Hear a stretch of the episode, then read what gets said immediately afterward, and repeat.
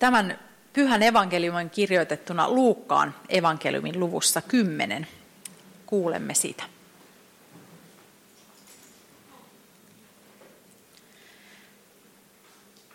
Jeesus vaelsi eteenpäin opetuslastensa kanssa ja tuli erääseen kylään.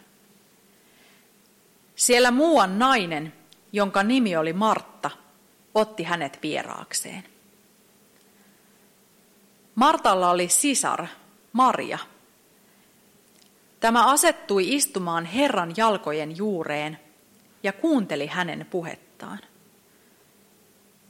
Martalla oli kädet täynnä työtä vieraita palvellessaan, ja siksi hän tuli sanomaan, Herra, etkö lainkaan välitä siitä, että sisareni jättää kaikki työt minun tehtäväkseni? Sano hänelle, että hän auttaisi minua. Mutta Herra vastasi, Martta, Martta, sinä huolehdit ja hätäilet niin monista asioista. Vain yksi on tarpeen. Maria on valinnut hyvän osan, eikä sitä oteta häneltä pois.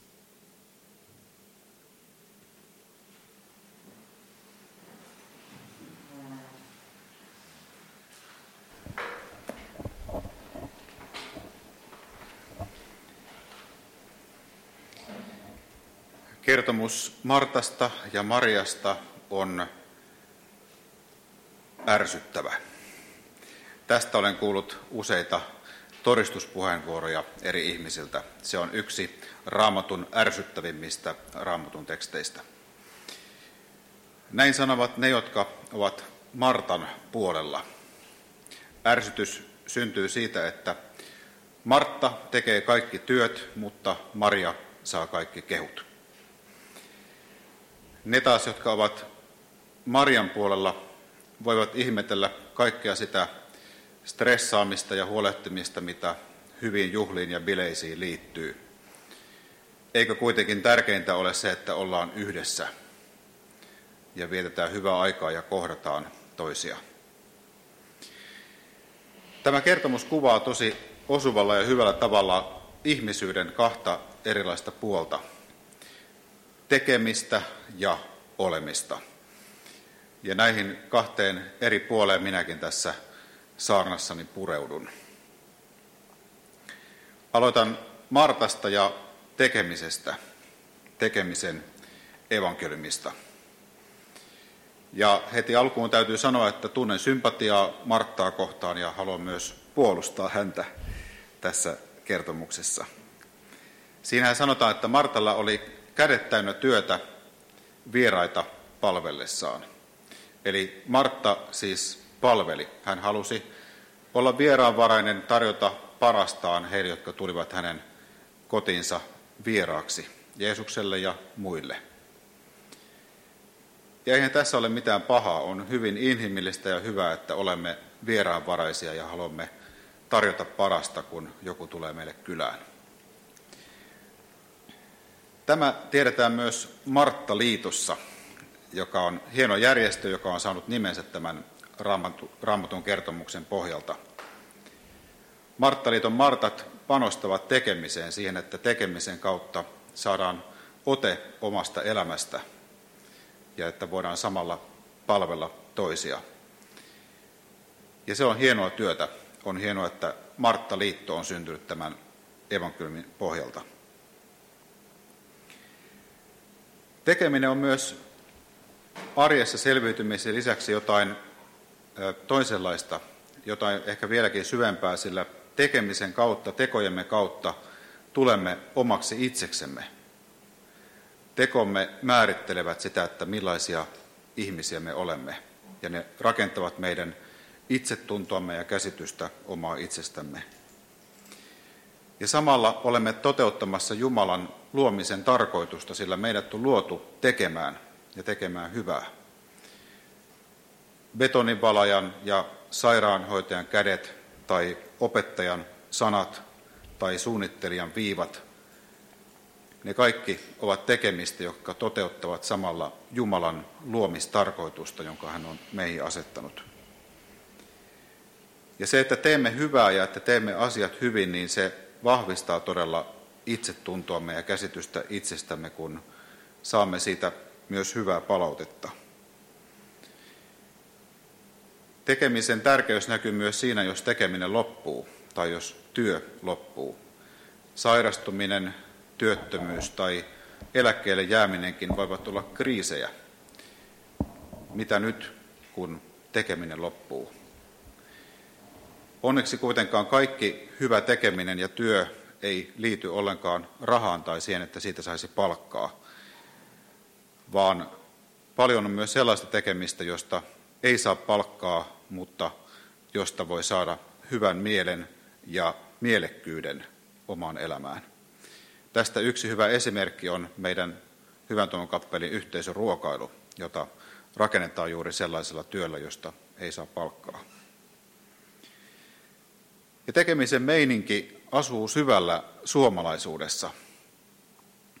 Usein puhutaan luterilaisesta työmoraalista, jolla yleensä tarkoitetaan vastuullista ja ahkeraa työn tekemistä.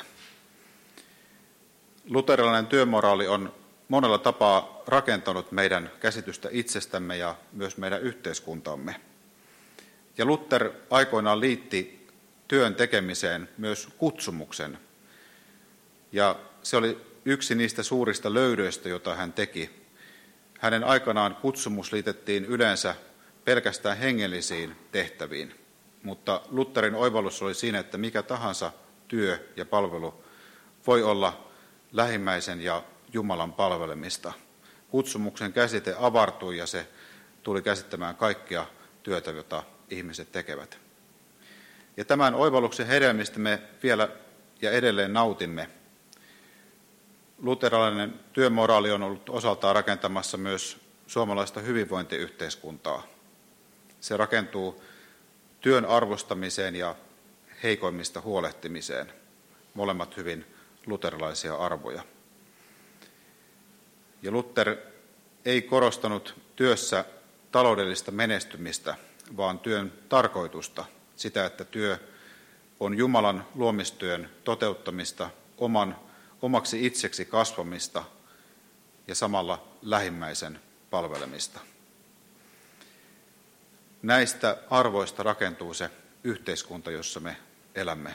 Monet sen hyvät puolet tulevat luterilaista työmoraalista. Nyt kun olet pitkään puhunut työn autuuden puolesta, niin on aika kääntää katse Mariaan ja olemiseen. Ja myös Marian sanoma on meille, ja ehkä erityisesti meille ja meidän ajallemme, äärimmäisen tärkeä. Jos Martta edustaa tekemistä, niin Maria edustaa olemista. Evankeliumissa sanotaan, Maria asettui istumaan Herran jalkojen juureen ja kuunteli hänen puhettaan.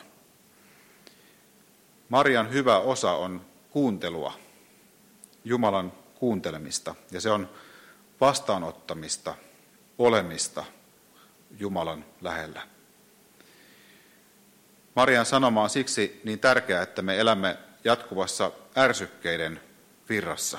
On vaikea vain pysähtyä olemaan.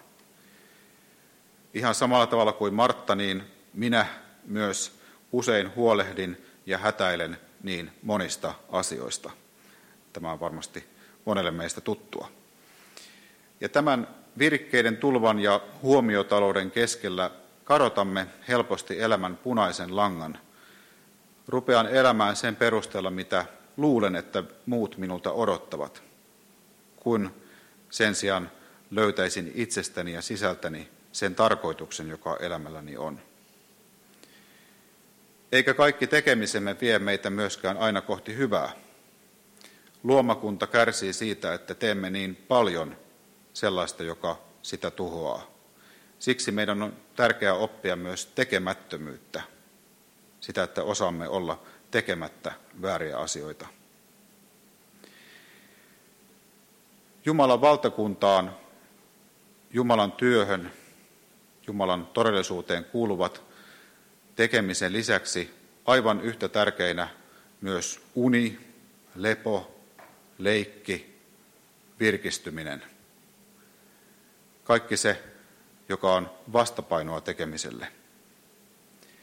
Ruotsalainen hengellinen opettaja Uwe Wikström on puhunut joutilaisuuden hengellisestä merkityksestä. Itse löysin sille synonyymin pyhä möllöttäminen. Se, että vain möllöttää ja on eikä tee mitään.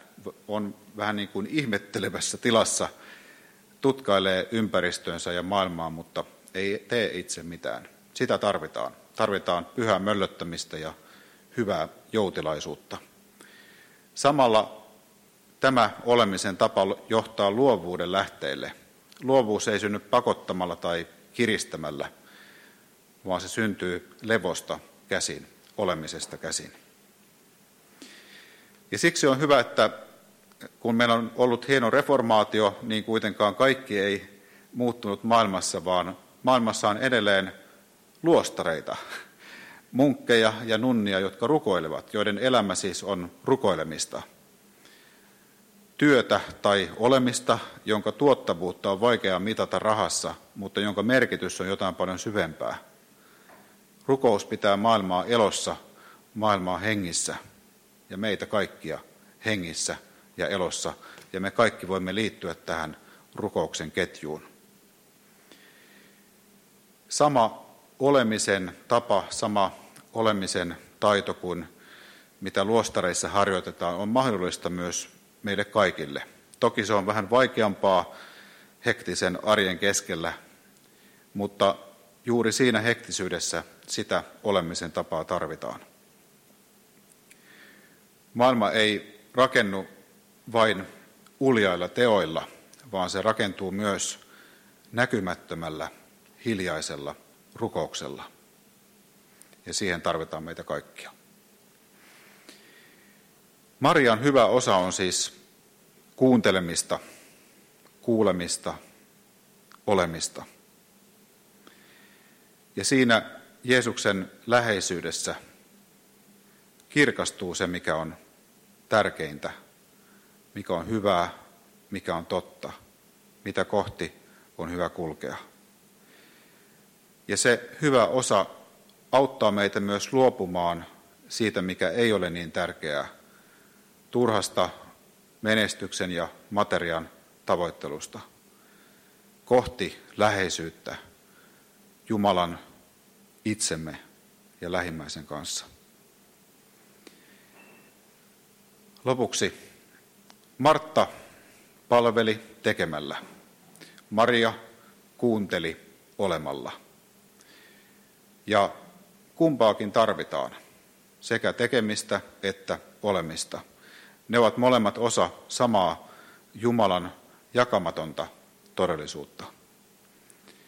Jeesus sanoo evankeliumissa, vain yksi on tarpeen. Ja Jumala on yksi, ja hänen mahtuu kaikki meidän olemisemme ja tekemisemme. Aamen.